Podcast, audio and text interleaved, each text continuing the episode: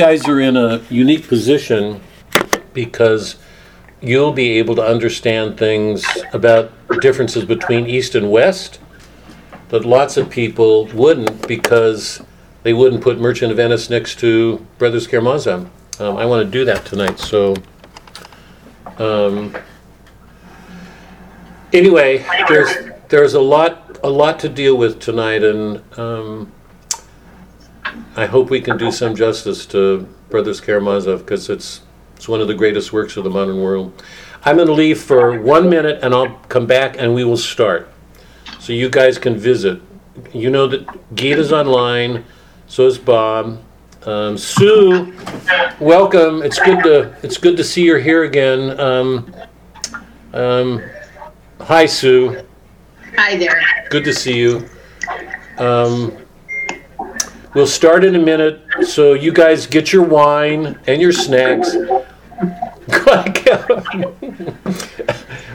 don't know what to say, but all I can say is it reminds me of Plato's Symposium, because in the Symposium, everybody's drinking and slowly getting drunk while Socrates is talking about the body and philosophy and wisdom and beauty, and so anyway.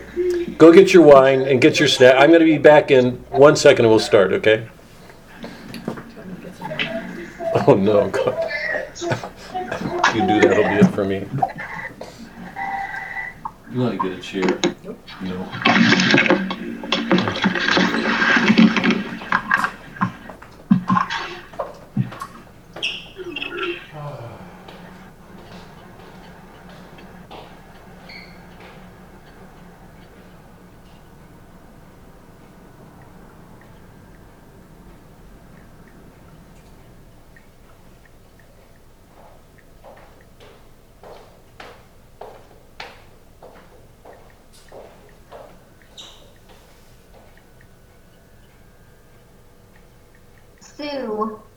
Yes. When did you get back from your trip?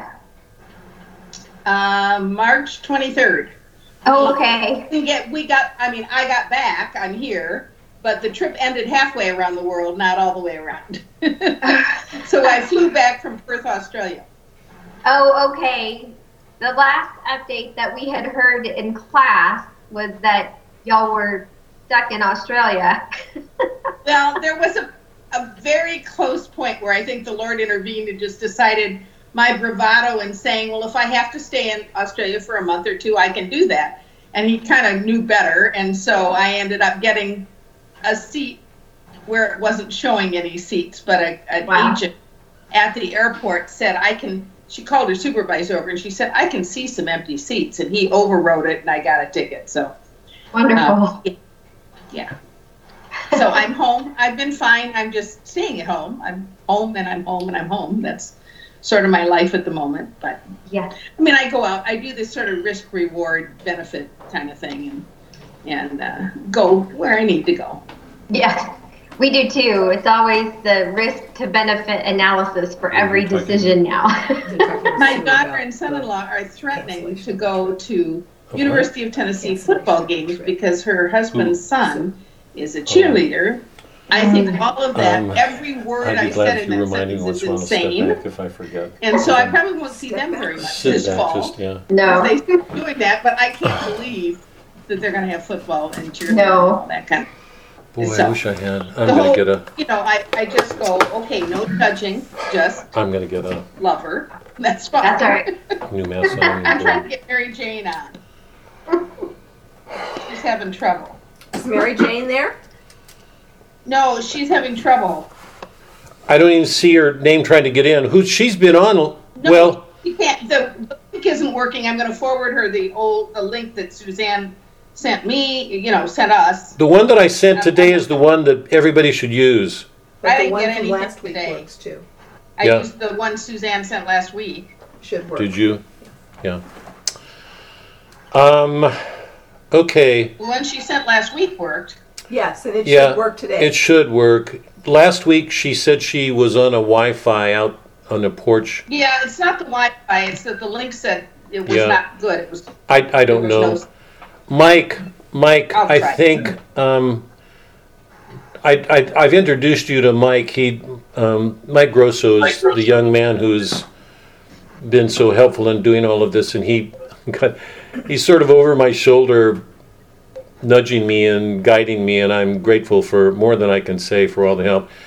I feel like I'm in good hands because Karen a while ago made it clear she knows what she's doing. So Mike, you don't have to. I don't think you have to stick around if you want to go. I know you. You said you and Megan are going to plan for a walk, so enjoy your walk together, and I'll check if you're okay around this time. I've got that one woman on my mind, you know, from Seton, who had trouble, but I think we'll be okay. But anyway, I'm thankful for your help. You take off, okay? Because I don't want you to have to stay around for this technical stuff. She's in. Karen's letting everybody in. All I have to do is sit back, and I'm going to turn this over to Karen. So who just came in? Jolie, hi, welcome. Good to see you again. That big smile of yours. God. No, it is. I'm trusting that Tracy will be here. I'm not sure that Fred and Francis will. I'm going to start so we can get going. There's a lot to do here, and a lot to do. So I want to get going. This will be probably our last week on Brothers, and I think what I'm going to plan to do next week is try to put Brothers. I hope I'm planning on getting through tonight. So, but I hope what I'd like to do next week plan is to make some summary remarks about Brothers, but put in the context of a larger whole, the tradition that we've been working with. So, it just, you know how important that is for me. It isn't just this extraordinary modern work, which is what it is. I want to try to put some thoughts of my own together. I don't know what they will be, but to put it in the context so we can see how good it is and place it next to other works. So, and plan to start Hemingway. I wrote you all an email, so if you all would just pick up a copy of Old Man and the Sea. It's a very short work. I can't even find my own used copy with my notes in it. I've got another copy. I don't know where my old one is, but it's very short. So rather than require or ask you all to get one particular copy, just get whatever's convenient. It's short, and we'll try to muddle through with pages, you know, if we're making references. But next week I'd like to start with Hemingway, a few brief words on him and his life. I'm going to go back to the few Hemingway stories that we read together.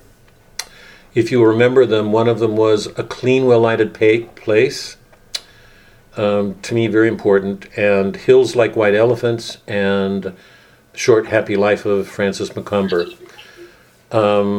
So I'm going to review those stories. You've all read them, or should have, and if you haven't, I think you'd enjoy going, some of you, I think it was Karen, said something that really surprised me. She, some point a year, I can't even remember when, a year ago or so, when I was asking her about stories, because she was complaining forever about Faulkner and his and the absence of periods at the end of sentences, but she was expressing her delight in Hemingway, and I was actually really pleased at what she said. Hemingway is a modern. It's a very dark view of the world, very, very dark, but it's important to see it. So I'd like to go back to Hemingway, just briefly go over the stories, and if we have time, start Old Man and the Sea, okay? It's very short. It's not going to ask a lot of time, and we'll give it probably a couple of weeks. And then I think we'll go on to do Billy Budd and Shakespeare's Pericles. It's the play that I've been anxious to do with you guys forever. And then we'll talk. I don't know what, it may be time to stop. I don't know whether we're going to go ahead, or I don't know how much tolerance you guys have for all this nonsense, but we'll see what you say. Okay? So those are our plans right now. Before I give prayer, since I'm talking about business, just as a reminder, you know that all of this has gone on blog. If you Google Literature is Prophecy, one word, literature'sprophecy.com, you can go on, and all the audios of all the works that we've done together are there, including works that we're doing at Elizabeth Ann Seton. We went back to Shakespeare. One of the works. Did we do All's Well That Ends Well with Helena? St. Francis? Yes. We did? St. Francis? Sue, you weren't there. Yes. Really? Yeah. I don't remember doing it with you guys, but anyway, we started with Shakespeare in that group because I wanted to start in modernity. I didn't want to go back to the epics right away. But we started with Merchant of Venice, Othello. I wanted to start in the commercial regime, our regime. We did Othello and Anthony and Cleopatra, and then went back to the epics. We're doing... I don't know who that was, Joseph. Just got up. We did the Iliad, and we're about ready to finish the Odyssey. I've done a couple of things with the Odyssey, like the work that I do. I just kept discovering things. I think if any of you went back to the current issues we're doing, the current audios that we're doing at Seton on the Odyssey, you might enjoy them. I mean, I've been holding the Odyssey and Brothers Karamazov in my mind for the last couple of weeks. Anyway, some good things going on there, but we're doing that. Some of you have expressed an interest in going back because some of you missed the early epics. They're there on Seton. We're going to start the Aeneid in a week or two, and I know Fred and Francis badly wanted to do that. So any of you are welcome to join the group, or you're welcome to go online. You know that. So, and the link for tonight will work on Tuesday night if you want to pick up Seton. Yeah, good. It's the same link. So if you want to join the Seton group any Tuesday night, it's same time, 6:30, same link. So literature'sprophecy.com, literature'sprophecy, one word. If you go to the content page, top right hand of the options, it'll take you to every one of the authors that we've done. And at the bottom of the page are two options, Francis and Seton. And in both of those, what I'm doing is making available the hard copies that so often I've handed out in class. So notes and schemes and study guides. I'm probably going to at some point set it up so that it requires a password to get into those, because I don't want my study guides getting out to a worldwide audience. I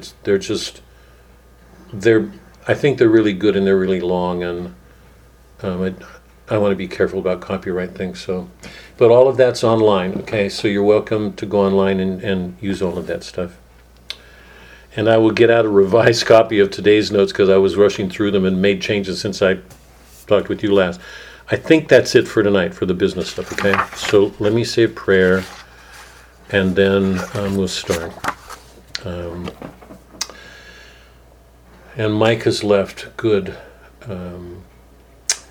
Karen, I'd be grateful if you would keep half an eye on somebody in the waiting room, because sometimes I miss it and get so involved in what we're doing. In the name of the Father, Son, Holy Spirit. Thank you again, Lord, for the gift of our life from you, the gift of yourself this morning in the Mass. Your words to us, the first reading was a stern warning. Stern warning. Two prophets went head to head. Jeremiah, who's one of the toughest-minded prophets in the Old Testament. Some people think he's really harsh. I think he's really real. Speaking to the people, and another prophet spoke to him and put Jeremiah down.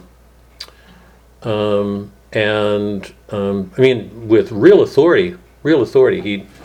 He told Jeremiah, who was nonsense, that and the other prophet, with all the authority he could muster, said that What was going to follow was not a period of harshness and suffering, but a period of peace and prosperity. He sounded like a modern American to me, just so you know. Peace and prosperity, and things are going to be comfortable. And he took Jeremiah's yoke and broke it. And Yahweh came to Jeremiah and said to him, go tell that prophet otherwise. And he does, because God is warning the Israelites because of their loose ways. They're not following him. They're going to face hard times. And he goes back and tells the other prophet, and shortly after that, the other prophet dies. And in the gospel reading, it's the reading where Christ is crossing the lake, and the storms come up, and Peter thinks that things are going to be nice and sweet. I mean, if I'm trying to pick this up with the, you know, the Old Testament reading, things are going to be nice. You all know the episode I'm talking about. Peter walks out of the water, and the storms come up, and he sinks. It's comic. It's just funny. It's Peter loving Christ so much. And it's a pretty stern reminder that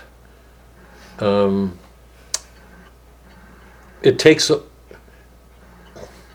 a faith asks a lot of us. And we're asked to always keep our minds on Christ, no matter what's happening. Because if we let ourselves get distracted by the world will swamp us. It will overwhelm us. So the two readings come together there. So Christ strengthen all of us in our efforts to, particularly when we pride ourselves on our powers of mind. We think we know so much. We think we understand so much. The work that we're reading today is bashing that all to pieces. Strengthen us in our faith, and help us to be careful that we take our bearings for our faith from you, because so often people have a mistaken faith. They can claim they have faith and still be missing you. Our church is our guide. It's you.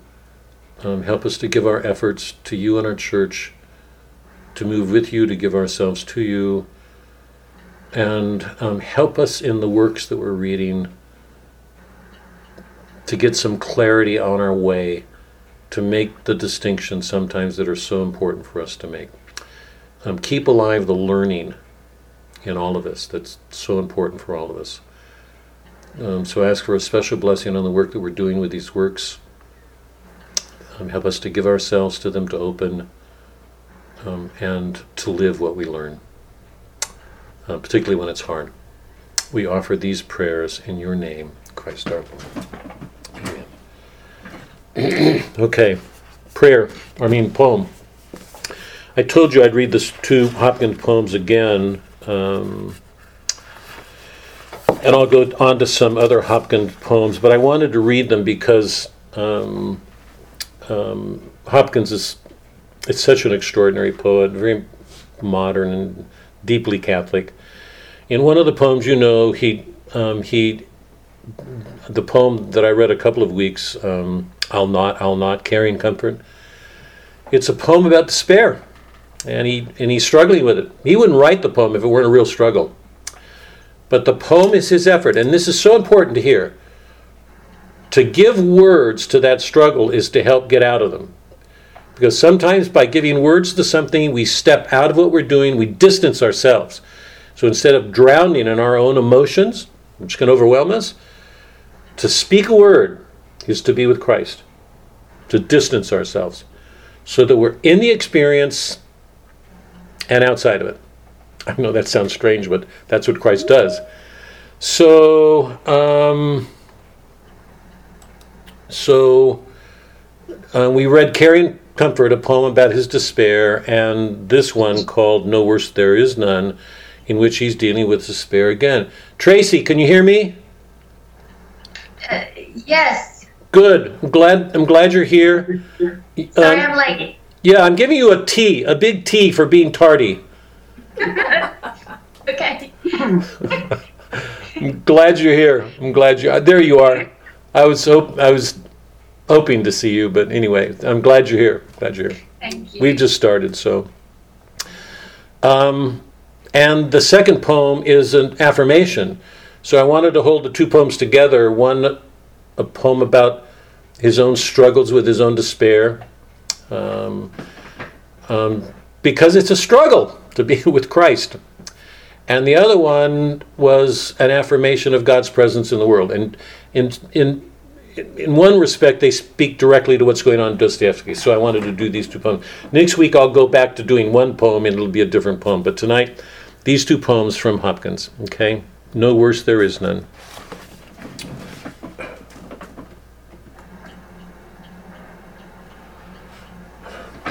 I've got to get a new keyboard for this class so I can sit back from it. But meanwhile, you're just going to have to do with me up at the desk close like this. Hopkins, No Worse There Is None. No worse there is none, pitch past pitch of grief. More pangs will, schooled at four pangs, wilder ring. Comforter, where is your comforting? Mary, mother of us, where is your relief?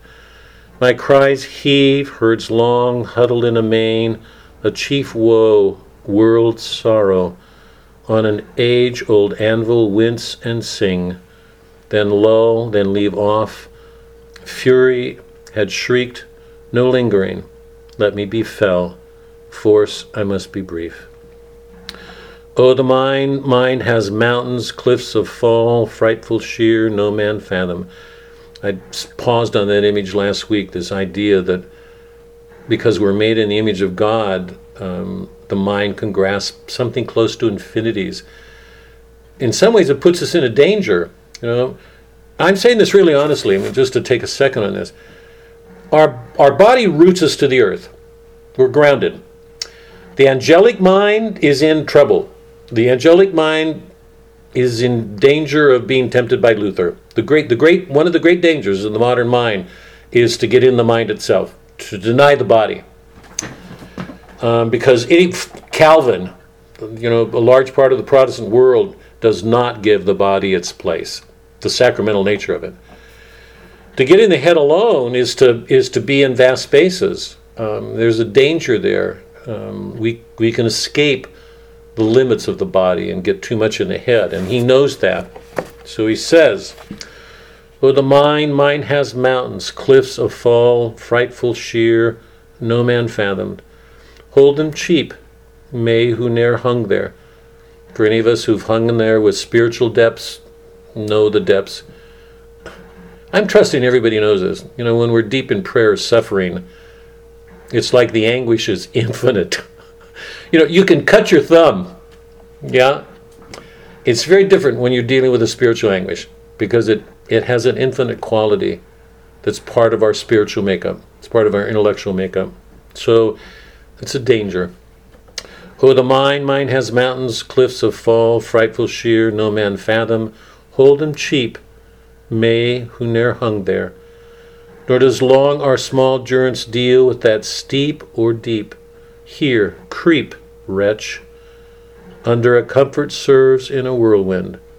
All life, death does end, and each day dies with sleep. It's like there's a comfort in sleep to rest from the spiritual struggles we bear. I think I told you this, but in case you didn't know, that I put in a folder of Hopkins poems online on the website. So you can go in there and you can get a hard copy. You can copy it yourself and have the hard copies if you want to read along. You already know my preference is listen because the poem should be heard. So it's good not to have them in front of you, just listen. But it's good to read them too because you can study them. God's grandeur. The world is charged with the grandeur of God. It will flame out like shining from shook foil. It gathers to a greatness like the ooze of oil crushed. Period. Stop. Why do men then now not reck his rod? Generations have trod, have trod, have trod. We beat down the earth. Industry, raping it, pillaging it, exploiting it. Generations have trod, have trod, have trod, and all is seared with trade, bleared, smeared with toil. and wears man's smudge and shares man's smell. The soil is bare now, nor can foot feel being shod. It's like we put this thing between the earth and us that makes us insensitive. We don't feel what we do to it. We've got shoes on our feet. For all this, nature is never spent. There lives the dearest freshness deep down things, no matter what we do. And though the last lights off the black west went, O morning, at the brown brink eastward springs, because the Holy Ghost over the bent world broods with warm breast and with bright wings. No matter what we do, the Holy Spirit is always there. Okay, I'm going to start at the end. I'm going to read some of the questions I hope we get to, because to me they go at the heart of the best of what's going on in Brothers Karamazov.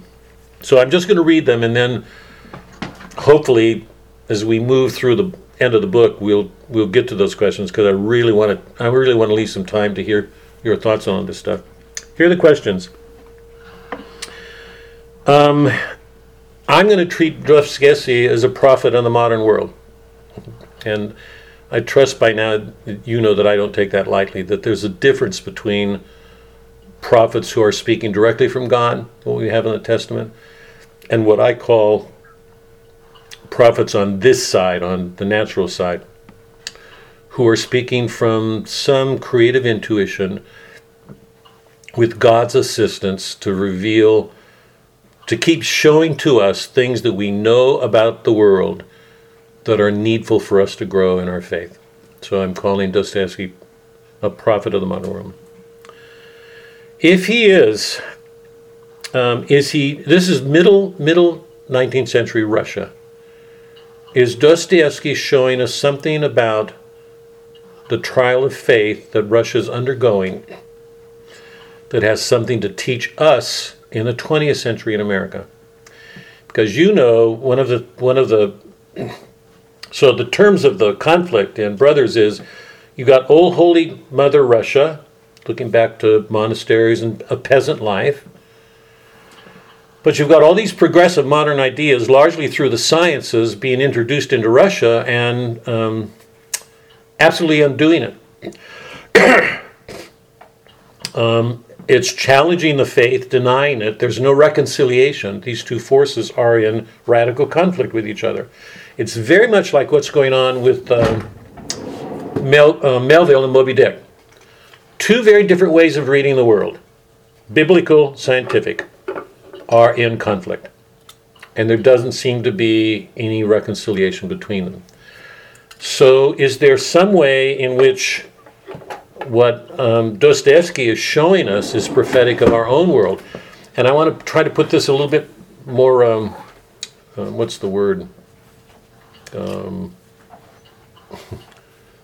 can't even think of the word.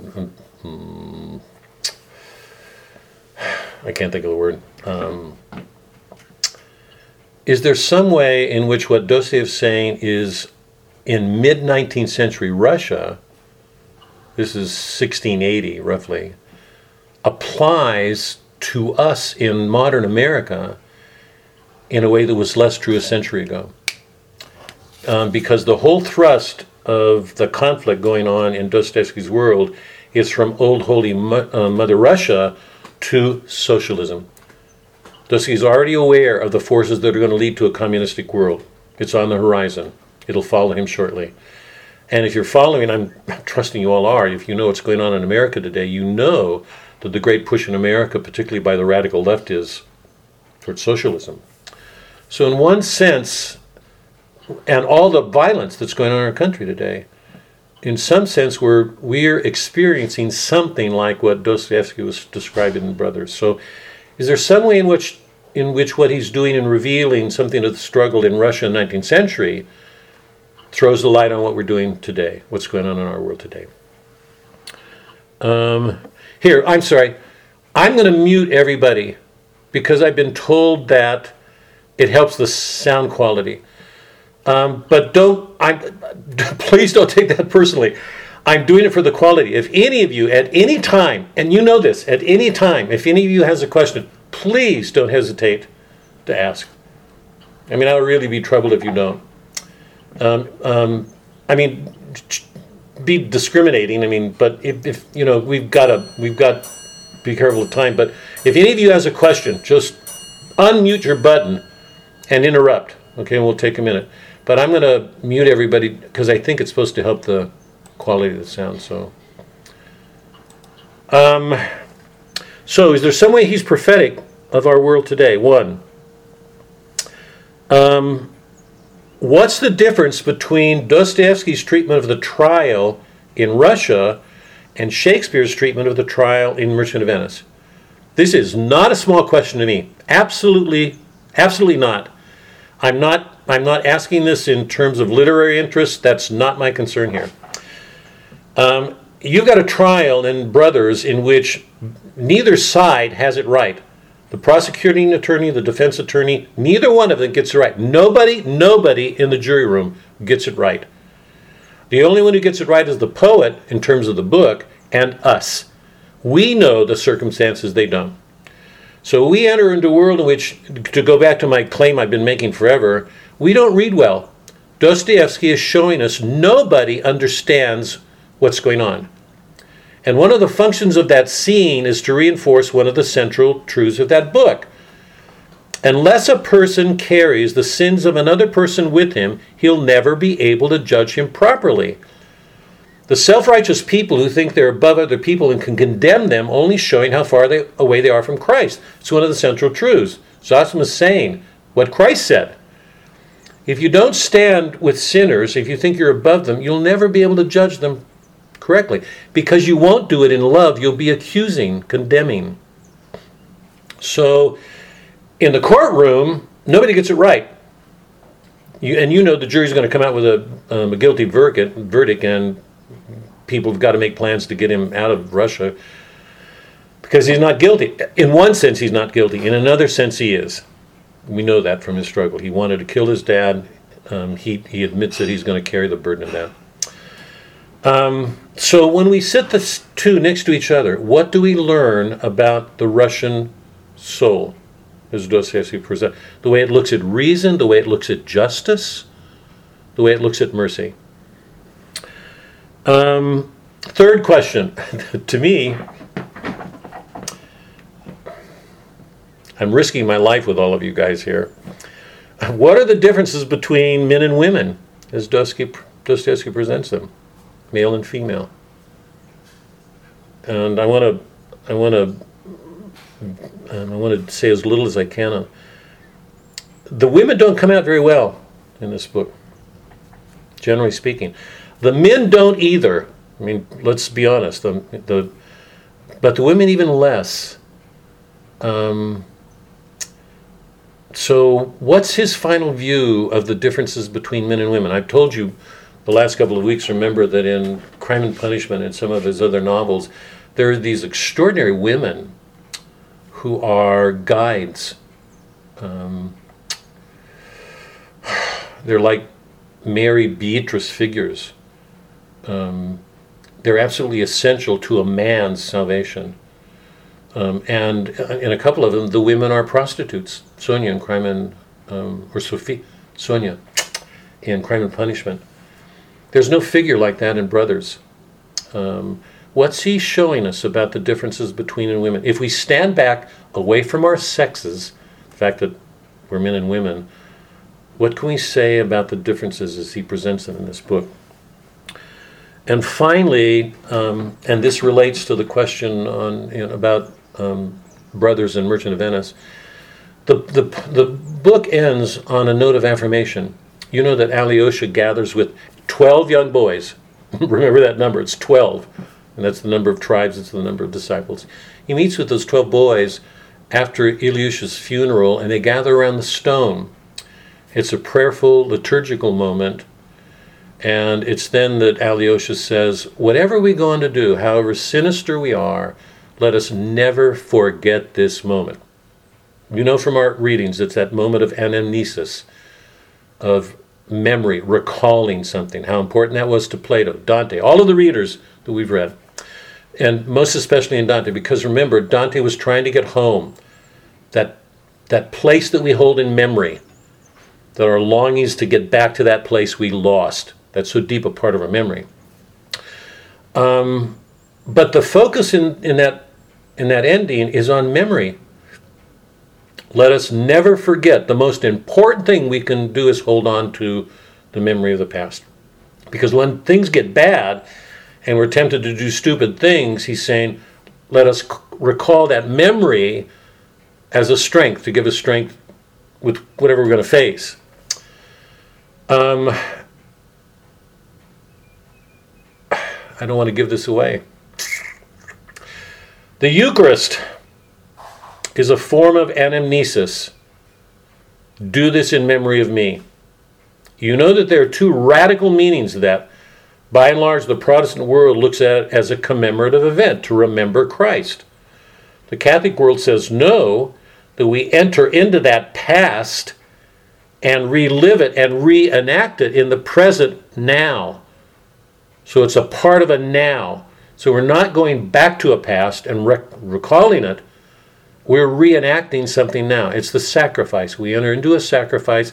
We take Christ in. We do it on the faith that it will help us to make sacrifices in our own lives. That's the sacred nature of the Eucharist, of the sacraments in the Catholic Church, and the Orthodox Church in the East. So how do we look at that ending? If we take that and use it as a light to look back on the whole book, what do we make of it? So those are my basic questions, okay? Dostoevsky is a prophet of the modern world. What's the difference between Merchant and Brothers, particularly with respect to the trial scene? What does it teach us about the powers of reason and faith, the relationship of faith to reason? The third one is differences between men and women sexually. What are the differences? His view of that. And finally, the role of memory in our lives. Okay? Those are the overriding questions. I feel like we can stop the class now and all go home and think about this. And anyway, those are some of the major questions that I have about the book at the end. Okay, so. Okay, can we go ahead? Any questions for you guys? The sexual one I think is going to be hard to look at. It's going to make for touchy feelings, I think. I hope we can survive that. But it's going to go to fundamental differences between men and women, the way Dostoevsky deals with them. And I really want to look at the difference between the way he deals with them and Shakespeare, because that's, in my mind, East and West. Very, very different. Think about the role that Portia plays in Merchant of Venice, or any of the comedies, Rosalind, Helena, any number of Shakespeare's comedies, because the women are central figures there. Okay, any brief questions? I don't want to take too much because I really want to get back into the book. But any questions? Nikki, you look like you're puzzling. No, do you have a question? No.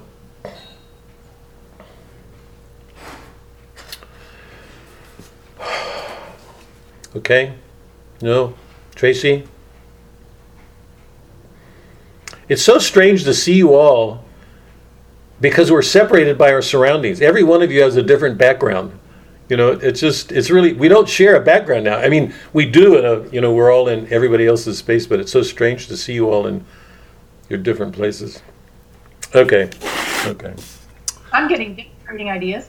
Say, who said that? Who is that? Jolie, yes, sorry, what did you say? I said, I'm getting decorating ideas. I'd like to learn about them, but not now. You could decorate all of it. If you could get us all together in this space, we'd be all grateful. Okay, I want to read quickly quotes that I've read before. You've heard them a couple of classes now, but I want to do this again because they're central. You don't need to be sitting forward, sit back.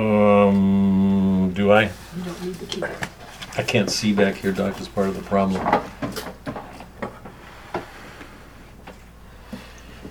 Yeah, I can't see. Just sorry, you guys. Remember, this is that middle section when the narrator gives us these teachings of Zosimov with his monks, and particularly with Alyosha on his mind, because it's so clear that he's trying to prepare Alyosha to carry on his holiness out into the world, that it can't be confined to the monastery. And that's why he says to Alyosha at one point, leave, go out, your calling's there. On page 163, you don't have to go, you can write the number down and check it later. Love one another, fathers, the elder taught.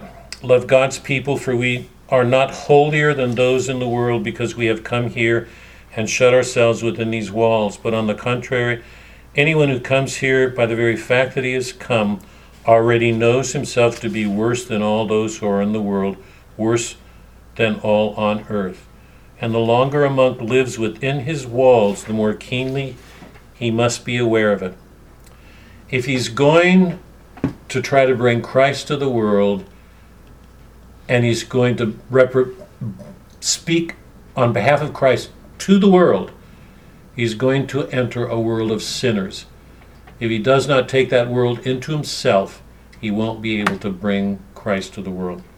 And you know that one of the great divides in our world is that people who already think they're saved, it's already done, or they don't need God. They don't need God. They're good.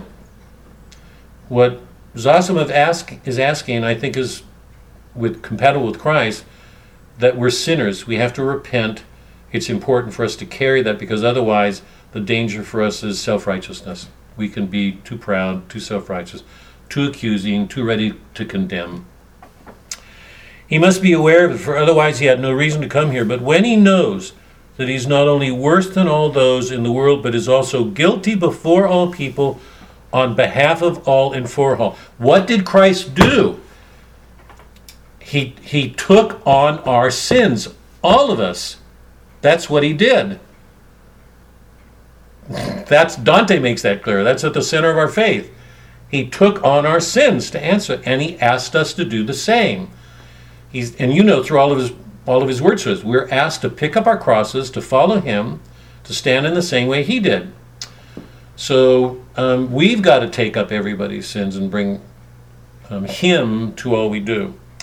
But also guilty before all people, on behalf of all and for all. For all human sins, the world's and each person's, only then will the goal of our unity be achieved. For you must know, my dear ones, that each of us is undoubtedly guilty on behalf of all and for all on earth. So that's a fundamental sentiment. You can call it a governing tuition. I believe that was at the center of Dostoevsky's soul. That was the creative intuition, the center that unified everything he's doing in this book. On 303, remember, this is when the stranger meets with Zosimov after the shooting, the duel, and the stranger comes to him, and Zosimov knows nothing about him at this point still. This is on page 303. This stranger says, because he's so taken with what Zosimov done by throwing down his gun, letting the guy take a shot at him and then throwing the gun away. Paradise is hidden in each one of us. It's concealed within me too right now. And if I wish, it will come to me in reality, tomorrow even, and for the rest of my life. Zosima is a still young man here. He's hearing the stranger, remember, who killed this woman. He doesn't know all of this yet, but he's hearing an older man.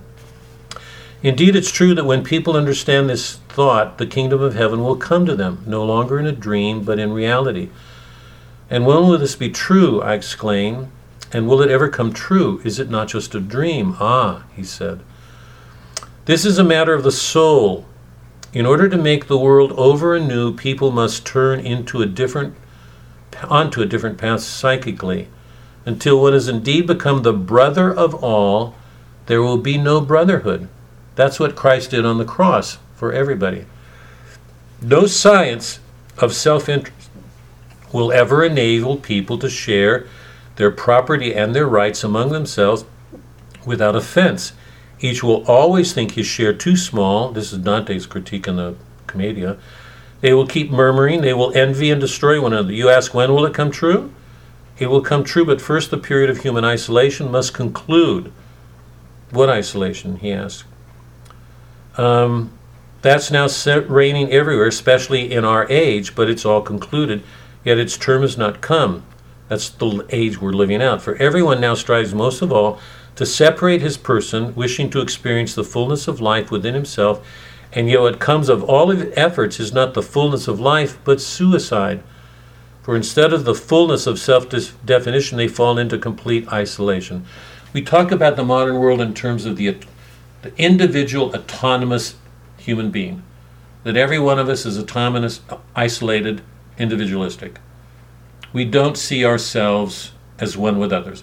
I've been stressing for a long time now, certainly from the time we did Dante, if we're made in God's image, we're made to indwell with others, because the image of God is the Father, Son, and Spirit indwelling perfectly. We've gone through that with Dante. So we were made to love and be loved, to indwell with one another. There's no way for any of us to do that without pain, because the minute we take another into ourselves, we're taking somebody with huge faults. Suzanne has to bear mine, awful as they are. I have to bear hers, awful as hers are. That we and we're not meant to stay there. The call of Christ is to become perfect in love, to help each other get better. So he says, this stranger, this brotherhood won't come about until we put away these modern ideas about our individuality and isolation. 3:13, 14.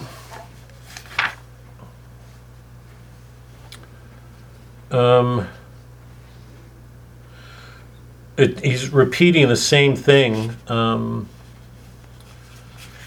that the scientific ideas, and by the way, remember that so many of the scientific ideas today take the form of the social contract, that all human beings act out of an instinct of self-preservation, that we protect ourselves, we're ready to kill other people to protect our own lives.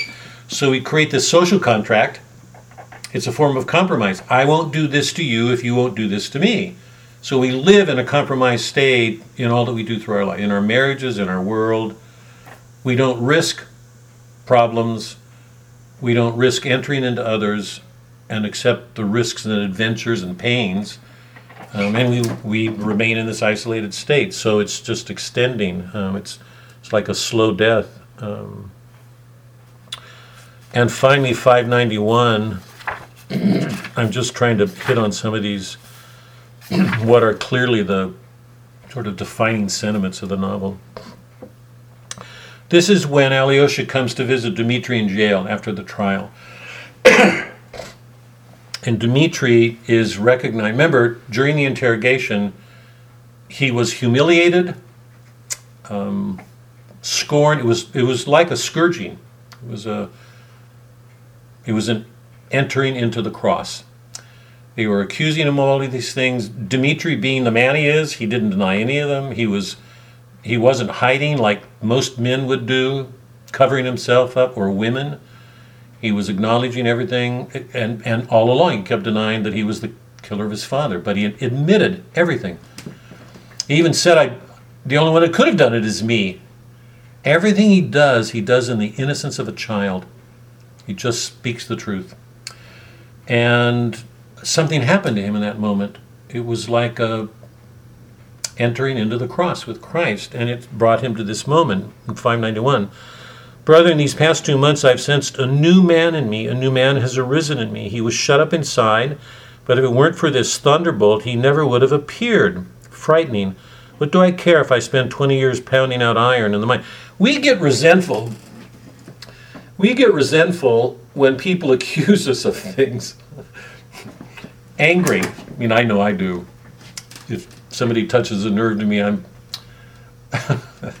it's humbling to sort of set this against Dmitri, because what Zosima is showing us, what Dmitri is showing us, is we get really upset when somebody offends us. What we're not acknowledging is we're not innocent. There's something wrong with all of us. The only person who was ever innocent in the world was Christ. So, and he went through all the tortures when he was innocent. We're not. So Dmitri here is once again revealing a truth. I'm going to call it in the way of the cross. In the way of the cross. Okay. Says something new is growing in him. What do I care if I spend 20 years pounding out iron? I'm not afraid of that at all. He says, what I am afraid of is something else. This risen man not depart from me.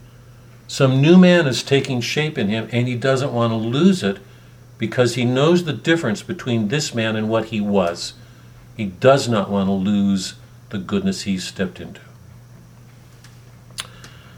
Even there in the mines underground, you can find a human heart in the convict and murderer standing next to you. You know that the guy who's killed somebody has got a heart. You can look after him for years and finally bring up from the cave into the light a soul that is lofty now, a suffering consciousness. You can revive an angel, resurrect a hero. There's the image of Plato's cave. You know, that we're all in this cave. It's only when we begin to question, and for Demetrius, it's only when we begin to feel a guilt and start reaching out to others with a sense of the guilt that we share that we can help each other out of the cave. He does not want to lose this new man. Why did I have a dream about a wee one at such a moment? Why is the wee one poor? It was a prophecy to me at that moment. It's for the wee ones that I will go, because everyone is guilty for everyone else, for all the wee ones, because there are little children and big children, all people are wee ones. There's something innocent and small in every human being. We are children of God. Dmitri has had a revelation that's showing him that, and he wants to die for that. That goodness that's in all people that can only be brought out with help. Okay. And I'll go for all of them because there must be someone who will go for them. That's what Christ did. Today we do everything for ourselves. We want money, we want prestige, we want a job, we want to seem better than other people, we want to have more money, without seeing the implications of that and the way we stand with other people. He says, I will take it all on. I'll go for all of them because there must be someone who will go for them. I didn't kill father, but I must go.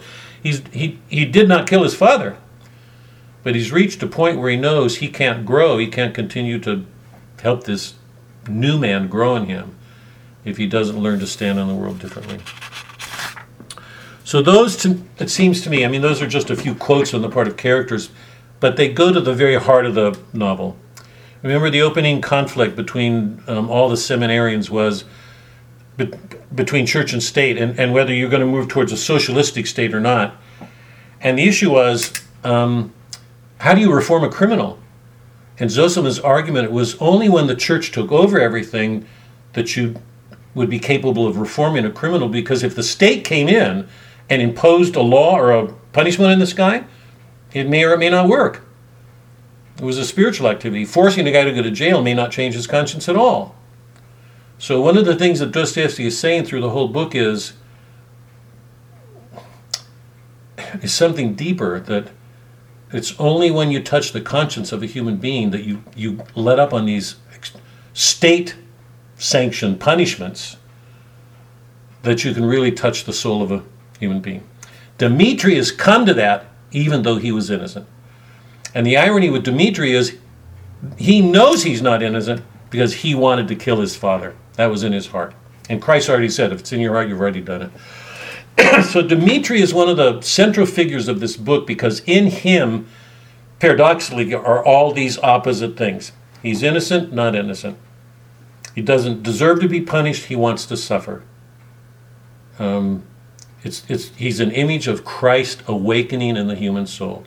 And from there, you know that we're going to go on to Ivan and his crisis, and it will just carry forward, okay? But those are some of the major quotes that I think it's important for us to hold on to as we go through the book, okay? Now, I want to get to the book because I want to get to these questions. if you, I don't even know if you, let's see, how do I do this?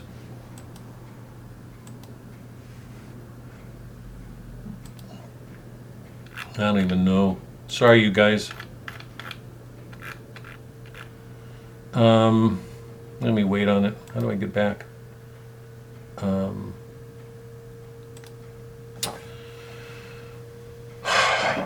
Quick couple major themes, background things, just review.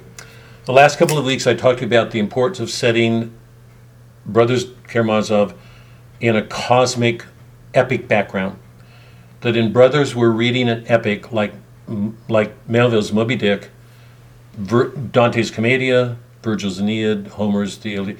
We're in an epic world, and it's a world in which a whole people is brought into focus dealing with the problem. Remember, the definition of the ancient epics is every epic dealt with a turning moment in a people's lives, that they were facing a deep national disorder, and something involving the gods helped them struggle through that to take on a new identity.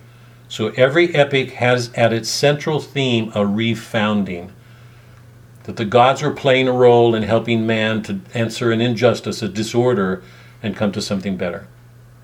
We saw that in all the epics, we saw it in the Commedia, we saw it in Moby Dick with Ishmael, and we're seeing it here. I've suggested, just to try to enlarge or deepen the meaning, thinking back on the readings for the last few weeks, because remember, one of the things I've been trying to do is urge everybody to keep in mind, in our Catholic world, every day, every reading is Old Testament new, old, new, always, always. And you can't hear Yahweh without hearing a call to justice. And justice does not mean what the modern world does legalistically. Justice means the human being ordering his soul until it comes into conformity with God's ways. So again and again, the prophets from the Old Testament or the psalmists are saying, I quoted from last week, I love your commandments. I want to follow your ways, your laws. The readings this morning, yes, your statutes, I love above all things. There is a way to God, and the struggle of the human being is to bring himself to answer all of his disorders, overeating, over drinking, over sex, avarice, gluttony, you know, all the things we've looked at in Dante's world, ourselves. We have to struggle to make ourselves one with his order. So justice was the great call. The interesting thing is, in the modern world, we have so separated that from Christ's love. And I've been trying to stress this point for weeks now. Christ was the Son in the Trinity, Father, Son, Holy Spirit. They're indwelling. He brings Yahweh. He even says, I'm doing the will of my Father. In me you see him. There's nothing that Christ did that would ever abrogate or undermine the law. He said, I came to fulfill the law. Every iota of it. The modern world tends to separate those, as if love is something apart. Love is the fulfillment of the law, but the love that Christ offers is a divine love that he brought into our human nature to answer a sin we couldn't. So ordering the soul means struggling for justice, but to learn to put ourselves away, to deny ourselves, to love others in order to do that. I think the perfect image of that, you know, is so often in literature, Dante with Beatrice and Portia and some of the other people we've seen. But the point is that there is this large order, and Russia is in a crisis because it set itself against it. It's looking back to an old way that in some ways was false, incomplete, and it's struggling with new ways that are coming in and denying that old way. It's denying God or religion. All the monasteries are dying up, they're dying away. So we're in an epic cosmos again, back in that epic world, dealing with a people struggling to find its way with God, okay? And I'm making the claim that Dostoevsky is prophetic in that way. He goes back to the epic tradition, that every great epic poet, this side of the prophets, starts with a wound. That there's some intuition of some goodness in the world and some wrong. and it's that wound at the center of his soul, and I think most of us know it. It's that wound that becomes the center of exploring its implications in a larger world. Because otherwise, how in the world can you take a work as large as Dostoevsky's Brothers, with all the variety and disparity and differences of things, and unify them? They're unified in that thing, that creative intuition. So that's the center of the work. And the claim that I'm making is that it's from that center that he's prophetic.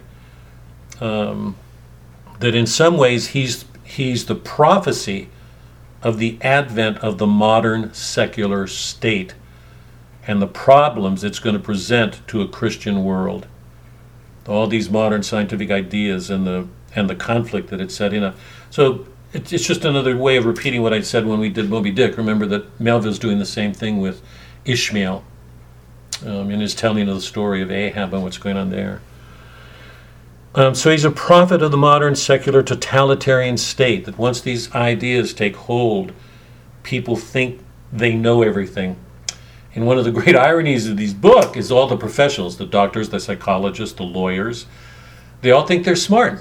They all approach what they do with a certainty, and they're all wrong. Again and again and again, they're all wrong. The conflict isn't a superficial conflict. It's going to the heart of the human soul, the call to love, the call to know the truth. What is the truth? What is justice? What is love? Brothers is dealing in a fundamental way with all these things. I argued last week, it's where we left off, that Ilusha and Lisa were in some ways important figures, more I think than some critics give them. Remember, they're the focus towards the end of the book. The last meeting between Lisa and Alyosha shows her. It's clear she's. I don't know how to say this. I don't want to use psychological terms. I mean, deranged or those are. Spiritually, she is absolutely unsettled. She's losing herself. It's clear that there are demonic forces working in her life. She even speaks about devil. She wants to destroy the world. She wants to burn it down. She's like the counterpart image of something in Ivan. And the devil that Ivan meets with. Because the devil wants to destroy. She wants to burn. She wants to hurt. She imagines herself killing children, crucifying them. Remember? She identifies with the Jew crucifying children. So we're watching a young woman who's been raised by a woman, a mother, who's living in romance worlds. The book she hides under her pillows and everything we hear about it. She lives in a romance world. She's absolutely out of touch with her world. That's the mother Lisa's had. So in some ways, we're seeing a portent of what's coming. Ilyusha is this young boy who was humiliated because of what Dmitri did with his dad. Remember when he pulled his beard and embarrassed him? And he dies. The young kid is a man of honor. He's like Dmitri, or his father, the captain. He fights against all the boys. He stabs Kolya. He's an image of a young boy, very honorable, who takes honor seriously, goes to battle for his dad. He dies. So we're watching an old world of honor. Shakespeare did this in all of his works. An old world given to honor, the knightly Middle Ages. You can call it that. That world's dying. In its place, Kolya, a very bright kid, but condescending and lacking in a sense of honor. Everything Alyosha's doing with him is to try to help open his heart, because he lives too much in his head. He puts people down. He thinks he's smarter. And yet he's the promise of the future. He's a really good kid. So in that young couple, Dostoevsky is once again being prophetic. He's showing us where the modern world is going and what it's leaving behind. Okay. And the last thing that we talked about that I remember last week is that in terms of the action, and that what I'm talking about in action is that Aristotelian idea that every narrative consists of a plot. Remember, a plot is this happens, this happens, this happens, this happens. But the thing to be mindful of is that plot Those external events, this, those external events are an imitation of a spiritual movement, a psychic movement from here to here. So we're watching, so the action is an interchange that's taking place in the Russian people, in the individual souls. From what was the old man to the new man, we can describe it in different ways. But it's an inward action, and the focus I wanted, where I wanted to focus our attention last week was on what I called, towards the end of the novel, the building up of reason. All the interrogating that went on with Dmitri's, we became aware that all these men were using reason to convict him, because they were absolutely sure he was the murderer of the father. So reason after reason after reason after reason added up to this conviction. He gets taken off to jail. What happens after that with Smerdyakov and Ivan and the devil and the trial is the tearing down. Because after all this building up of reason to show how great reason is, we see that it was always wrong. That these people who thought they had all the answers were all wrong. They were arrogant, condescending, above, treating another human being like an object. And then what we watch after that is the consequence. It's the tearing down, because everybody gets it wrong. Ivan gets it wrong with Smerdyakov. Smerdyakov gets it wrong with Ivan. The devil shows, well, we've got to look at that. And the two attorneys get everything wrong.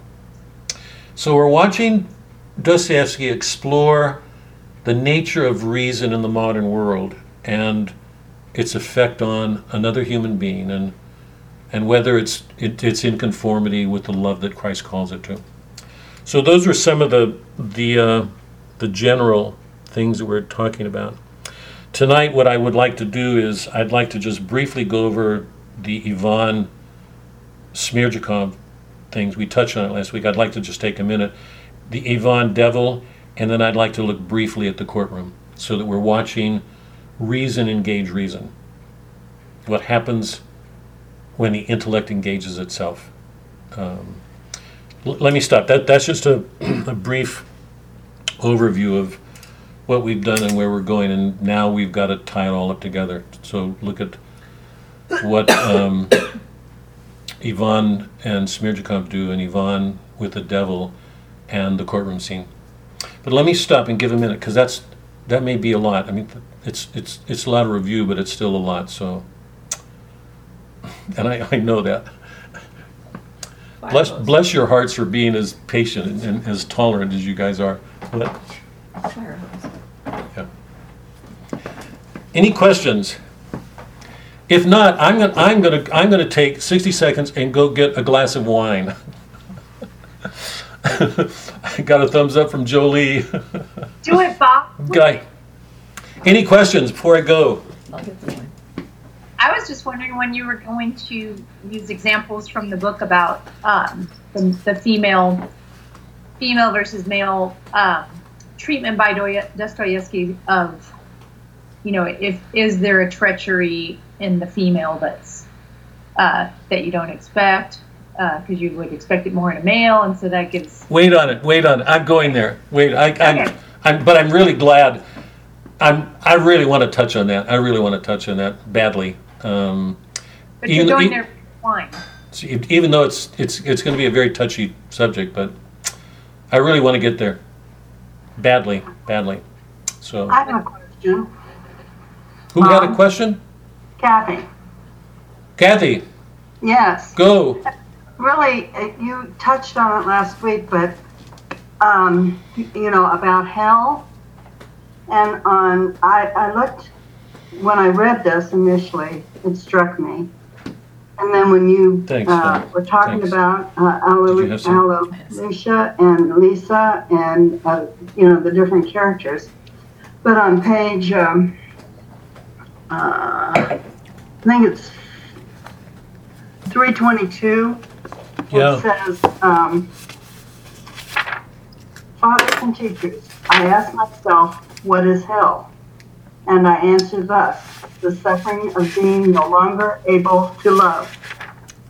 And if you read further in the paragraph, it also said not only the inability to love, but the inability to accept love.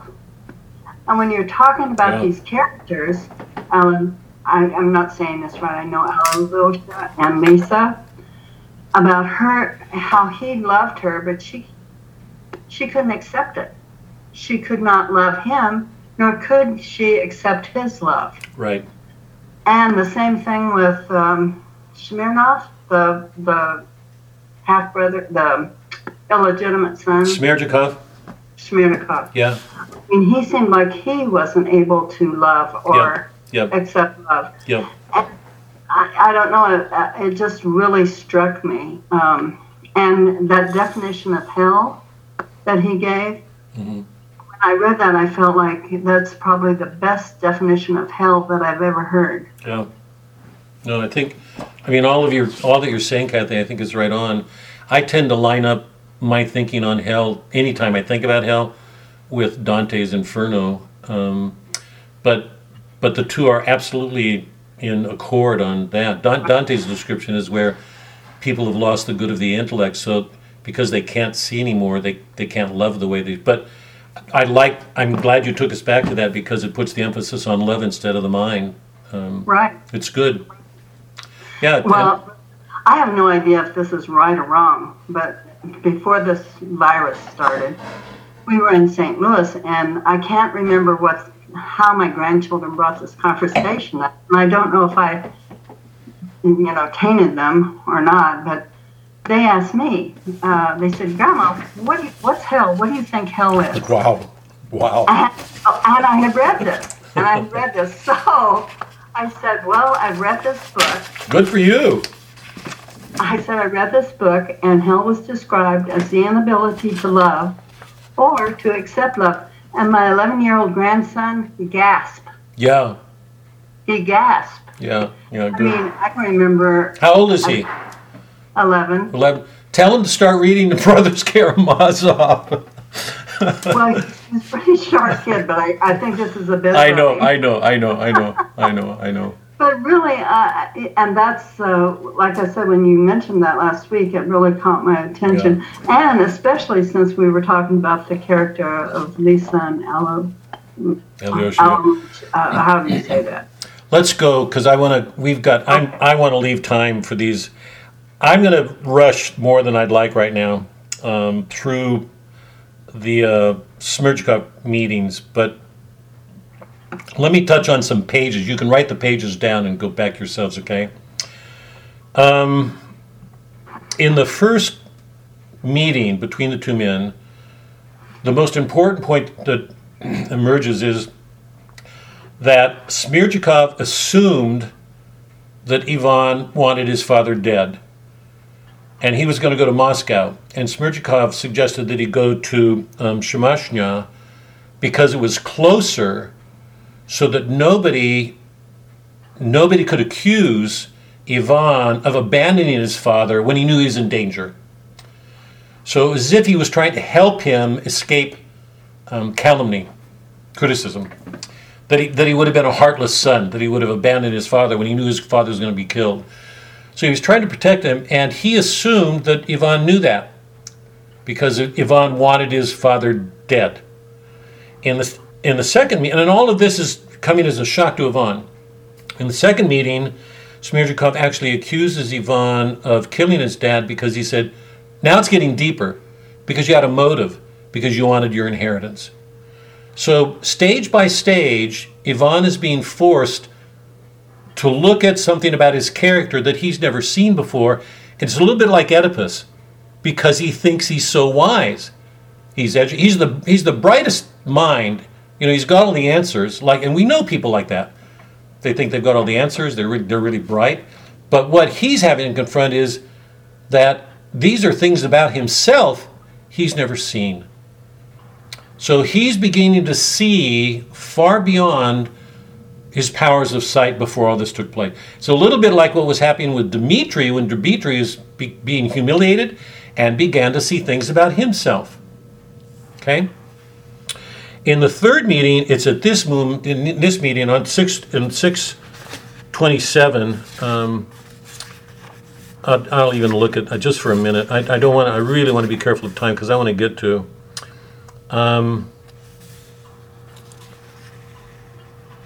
Maybe 6:33. A couple of things I want you to look at. Sorry. He says that Dmitri was himself. Ivan himself was the killer. On 6:27. Weren't pretending so as to shift your obvious guilt onto me right under my face. Still, you're guilty of everything, sir, because you knew about the murder and you told me to kill him, sir. And knowing everything, you left. Therefore, I want to prove to you face to face that in all this, the chief murderer is you alone. I'm not just the real chief one, though I did kill him. It was you who were the most lawful murderer. Because, first of all, it's his philosophy. Anybody can do what they want. And everything Ivan did suggested he was complicit, giving permission, because he was leaving when he knew his dad was in danger. So for the first time, he's actually accused of being the murderer of his father. Okay. On 6:33, I just want to highlight this because it's going to get to one of the questions I'm going to ask later. 6:31. For pity's sake, sir, how could I have thought it all of this? Ivan is asking Smerdyakov how he could have been so quick to think all of this up about the envelope, because he gave a hint to one of the attorneys that Dmitri actually had something on his mind. The envelope proves something. He's planting a seed, and the attorney actually says that later. But on 6:31, for pity's sake, sir, how could I have thought it all in such a hurry? Ivan is saying, how could you have thought about that so quickly? It was all thought out beforehand. Well, then the devil himself helped you. No, you're not stupid. You're much more intelligent than I thought. I just want to hang that on you for a while. That's a toss-off line. You can say he's just being figure, but he's saying the devil was in on this because you're far more intelligent than I thought. So I just want to throw out the idea, is there a demonic intelligence at work in what's going on in some of the characters? Kathy, you were touching on it with Lisa. I was touching on it earlier. She even talks about devils. Are there demonic influences going on? And you know, in the modern world, a psychologist would psychologize all of that. It would be reductive. They would want to show how smart they are. And to do that, they would deny anything beyond. But what Dostoevsky keeps hinting at is there are demonic influences at work in what's going on in the world. Okay. On 6:36,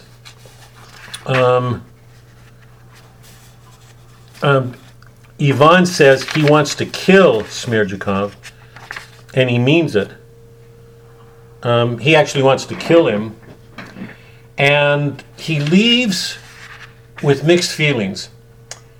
He's going to go do a virtuous act because he plans to go to the courtroom the next day and be good, to do a virtuous thing. And you know Ivan, he's not believed in virtue until that moment. So he's elated on the one hand, but he's also devastated because he's had to face some things on his own. Now here, if I can do this, oops. Yeah, here. You guys see that? You guys seen my thing here? My text? Somebody say something. You don't see this? Okay, hold on. No, we're not seeing it.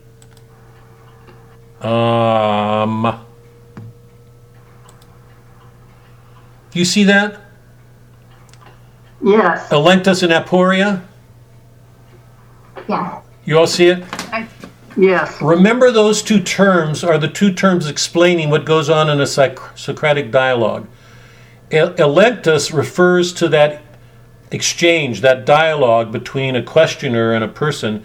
And you know from the Socratic dialogues that Socrates is always going to people who think they always have the right answers, that they know everything. And his questions begin to make it clear that they don't know what they think they do. So the Electus refers to that process. The aporia is the word to describe the state of per- complexity or confusion that a person comes to when they have to admit that they don't know. Those are old terms from us. You remember? Is everybody clear? So we've talked about them before. Electus is the questioning, Socratic questioning. The aporia is that state of perplexity. This is really important. What do I need to do here? How do I get rid of this? Oh. Sorry, can anybody? I'm back to people's pictures. It's gone, Bob. It's gone. Oh. No, I've got all these pictures down here. We're back to the whole array of. Are you? There. This state of aporia is crucial because in the Christian world we call that a metanoia. It's the turn, right? The conversion. And it's important because it represents a shift from the pride and arrogance that we take in thinking we have all the answers into humility, that we don't have the answers and we begin to wonder. So that our stance towards the world at that point is questioning. It's as if we return to the state of a child and we begin to, when Christ said, be as these, it's like we begin to question and wonder. And if you know anything about the Platonic cave, you know it's at that moment that you begin to come out of the cave. Because so long as you insist that you've got all the answers, all you're doing is showing you're stuck. So this is that moment for Ivan. He's the brightest man in the novel, without a doubt. And he's talking with the man that everybody thinks is an idiot, stupid. All the doctors think he's feeble-minded. And we're watching him demonstrate how superior he is in his intellect to Ivan.